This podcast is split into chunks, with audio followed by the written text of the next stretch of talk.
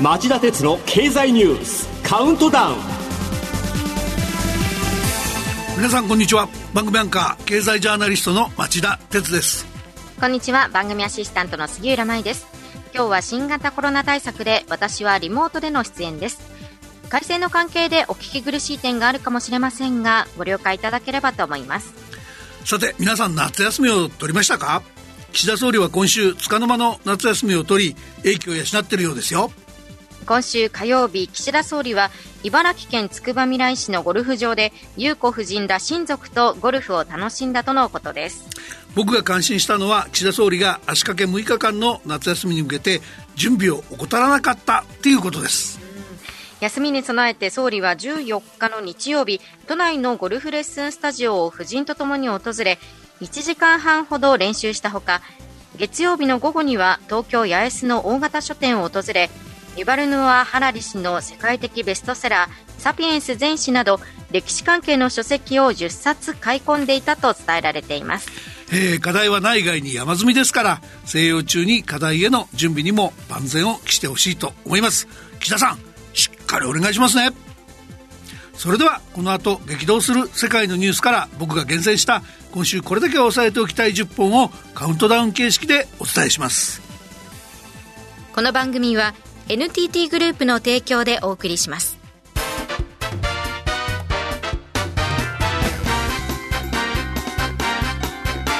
町田鉄の経済ニュースカウントダウンはい10位のニュースから始めましょう。スポーツの祭典が汚職事件に変質か。東京地検特捜部は東京オリンピック・パラリンピックの大会スポンサーだった紳士服大手の AOKI ホールディングスから現金5100万円の賄賂を受け取ったとして大会組織委員会元理事の高橋治之容疑者を受託収賄容疑で逮捕。青木の前会長青木拡憲容疑者ら3人も贈賄容疑で逮捕されました続いて9位のニュースです火曜日、アメリカの11月の中間選挙の候補者を決める西部ワイオミング州の予備選で、共和党では反トランプ派の現職議員が敗北。敗北宣言をしたリズ・チェイニー下院議員は、副大統領経験者のディック・チェイニー氏の長女で、おととしの下院議員選挙では予備選で7割以上の支持を得て本選に進み、本選でも勝利を収めました。リズ・チェイニー議員は去年1月に連邦議会議事堂選挙事件を扇動した疑惑に関してトランプ前大統領の弾劾決議に賛成票を投じたほか今回もおととしの大統領選で不正があったというトランプ前大統領の主張を破壊的な嘘と激しく批判してきた経緯があります。こうした中でトランプ支持派のヘイグマン氏の勝利は共和党の中でトランプ前大統領の求心力が依然として、えー、強いことを示しておりバイデン大統領や民主党にとって、えー、中間選挙が厳しい選挙戦になることを改めて浮き彫りにした格好です。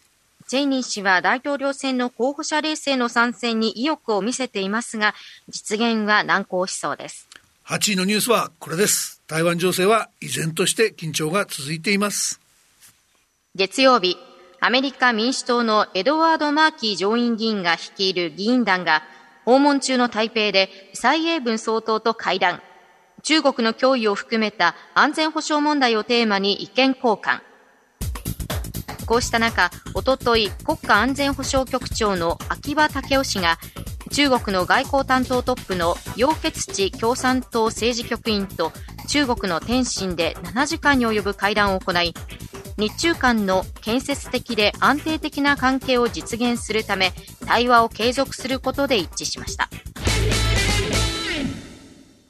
中国国営の新華社によると秋葉局長は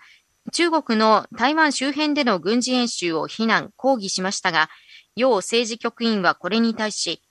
台湾は中国の不可分の領土だ。台湾問題は中日関係の政治的基礎と両国間の基本審議に関わると回答。このほか、中日両国の2000年余りの歴史と国交正常化50周年の歩みは、平和共存、友好協力が両国関係の唯一の正しい選択であることを双方に示唆していると述べたといいます。はい。あの、中国の今までの強国姿勢を考えると、楊潔地、えー、政治局員の発言はちょっと意外な印象を持つかもしれませんが、これ、中国には悪化する一方の G7 主要7カ国との関係を改善するため、日本との関係改善を突破口にしたいとの思惑があるようなんです。えー、今回の会談も中国側の呼びかけで実現したと言います。要政治局員の、えー、発言にあったように、今年は日中国国国交正常化から50年目の節目の年、安倍元総理の国葬などを機に、両国の関係改善につながるかが注目されます。7位のニュースはこれです。水曜日の韓国大統領の元徴用工をめぐる発言は、韓国が賠償を肩代わりする大弁済が念頭か。韓国のユン・ソンニョル大統領は記者会見で、日本が憂慮する主権問題の衝突なしに原告が保障を受けられる方策を講じると話し日本との外交対立を避けながら保障を推進する方針を示しましたこの元徴用工の問題は韓国との間の最大の懸案ですからユン大統領の関係改善にかける発言は関係すべきだと思いますが、はい、問題はねそれを本当に実行できるかですよね。ユン大統領は、えー、人事や、えー、内紛で早くも支持率が急低下。先週金曜日の調査会社、韓国ギャラップの発表によると、支持率が25%に対し、不支持率が66%と言いますか、いと言いますから、どうなんでしょう。えー、6位はこのニュースです。みずほ銀行、運用難で日銀への当座預金が増加、マイナス金利の適用対象に。本来日銀のマイナスマイナス金利政策では各校ごとに決められた一定額以上にのみマイナス金利がかかることになっていますが日銀の金融緩和で運用難が強まる中みずほ銀行は市場での運用を減らし日銀に預け入れる資金を増やしましたその結果マイナス金利が課されることになりました。こういった事態はメガバンクではおよそ半年ぶりながらゆうちょ銀行や信託銀行では常態化しています。銀行経営は金融政策次第で潤うこともあれば逆に圧迫されることもあります。マイナス金利政策が銀行経営にとってマイナスであることは事実ですが、日銀はそれなりの支援策も講じていますし、そもそも、えー、銀行業は他の産業に比べれば参入障壁が極めて高く、その意味でも守られています。まあ、これらを活かしてしっかり経営しなさいと申し上げておきます。続いて第5位のニュースです。猛暑の中国。各地で計画停電や電気の使用制限が相次ぐ。内陸部の四川省成都市ではトヨタ自動車が完成車の生産を止めたほか重慶市ではパナソニックやデンソーも工場の稼働を休止しました。小売業も時短営業や照明を落とすなど節電対応に追われています。まあ、これまさに踏んだり蹴ったりですよね。中国では新型コロナウイルスの感染再拡大に伴う行動制限の煽りで消費や雇用、生産などの経済活動が大きく落ち込んでいるのが現状でした。それに、えー、猛暑と降雨量不足で水力発電用の水が枯渇した枯渇したことによる電力不足が加わったんです。はい、えー、さらには折からの、えー、不動産業の不良債権問題も再燃が懸念されており中国の人の経済に対する不満は募る一方だと言います。まあ、習近平政権はこうした不満を外にそらす狙いもあって台湾問題で強硬姿勢を取ってきたんでしょうがこうした政権運営は国民の不満を抑えきれなくなるリスクもあり危うい行為だと改めて指摘しておきます。4位のニュースはこれです。火曜日1週間前に続き、再びクリミア半島のロシア軍施設で爆発。ウクライナのゼレンスキー大統領は関与を認めないまま、住民に避難を求める。アメリカのメディアは、先週と今週の爆発について、ウクライナ軍の精鋭部隊の攻撃だと報じています。はい、えー、ゼレンスキー大統領は水曜日の演説でも、えー、今後クリミアに向かう南部地域の奪還を狙った攻撃が一段と激しくなる可能性を示唆しています。ロシア軍が核の盾として利用しているというヨーロッパ最大のザポリージャ原発をめぐる状況と同様にその深刻さも気になりますいやこれ本当にそうで IAEA 国際原子力機関が強い危機感を表明しているのに日本の経済産業省は原発は安全保障に役立つなどと言って次世代原発の新設や建て替えを促進すべきだという報告書をまとめているんです。はい、まあ、原子力村って言われる人たちは、福島第一原発事故以降、ほぼ凍結状態に置かれてきた日本の原発を本格的に活用する議論を復活させたいんでしょうが、僕にはちょっとまともな判断とは思えません。うんじゃあさ、その話とっても気になるんですが、ここではじっくり伺う時間がありませんので、ぜひ夕方5時35分からの町田鉄の経済ニュース深掘りできちんと聞かせてくれないでしょうか？そうですね。一度ちゃんとやりましょう。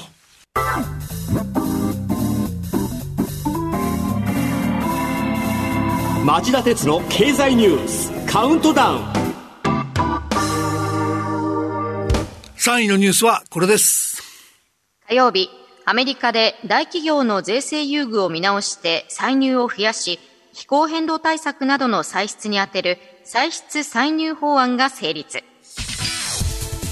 1980年代から続いてきた大企業偏重の分配を見直すことで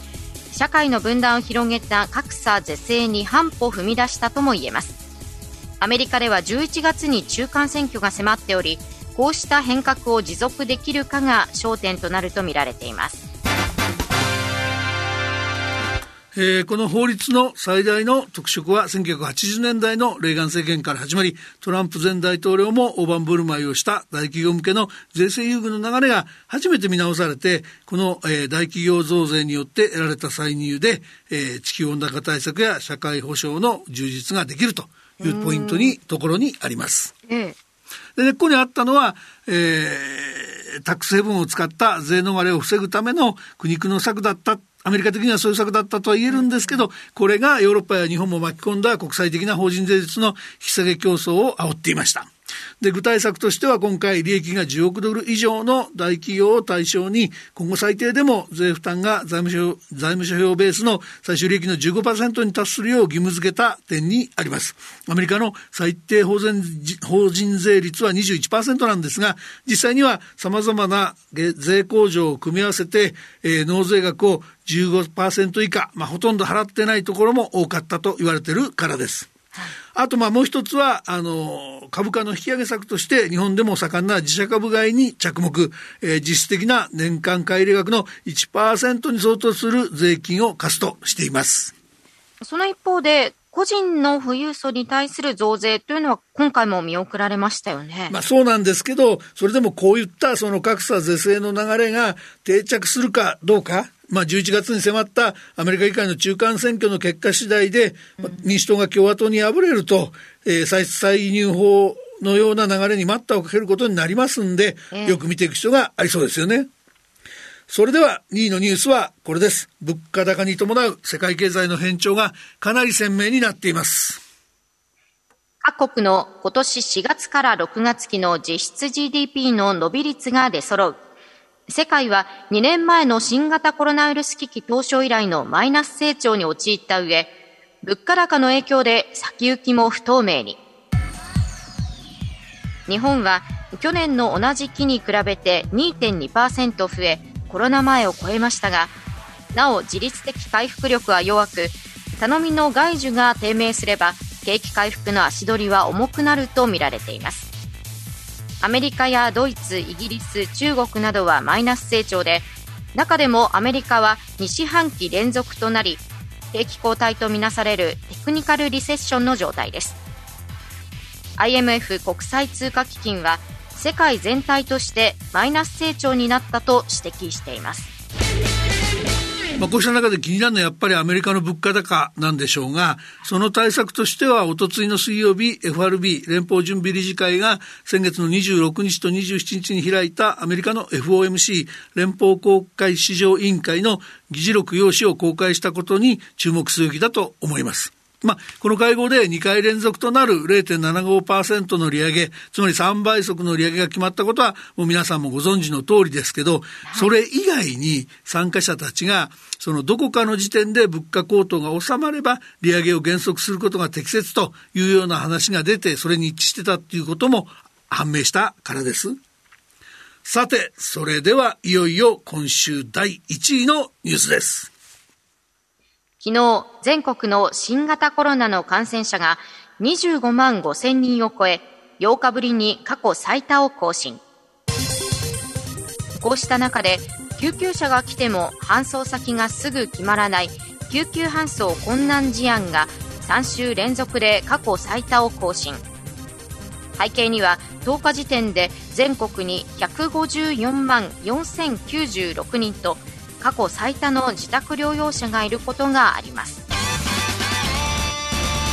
はい3年ぶりの行動制限のないお盆休みだったので気をつけていたはずなのに防ぎきれずに感染してしまった人も多いというのが、まあ、この昨日の、えー、8日ぶりの感染者数過去最多更新に現れているんだと僕は思います。うんはい、まあ、事態深刻ですよね。で、あの、そんな時にその、えー、今頃になってその感染者の全数把握をどうするんだみたいなことで政府は悩んでるようですけど、そんなことよりも今は大至急、えー、医療崩壊を立て直すことだと思います。感染予防の一段の徹底が重要だと、もっともっと国民にアピールしてほしいところなんですが、政府があんまり言わないから、代わりに最後に杉浦さんから言ってやってください。あ、私から、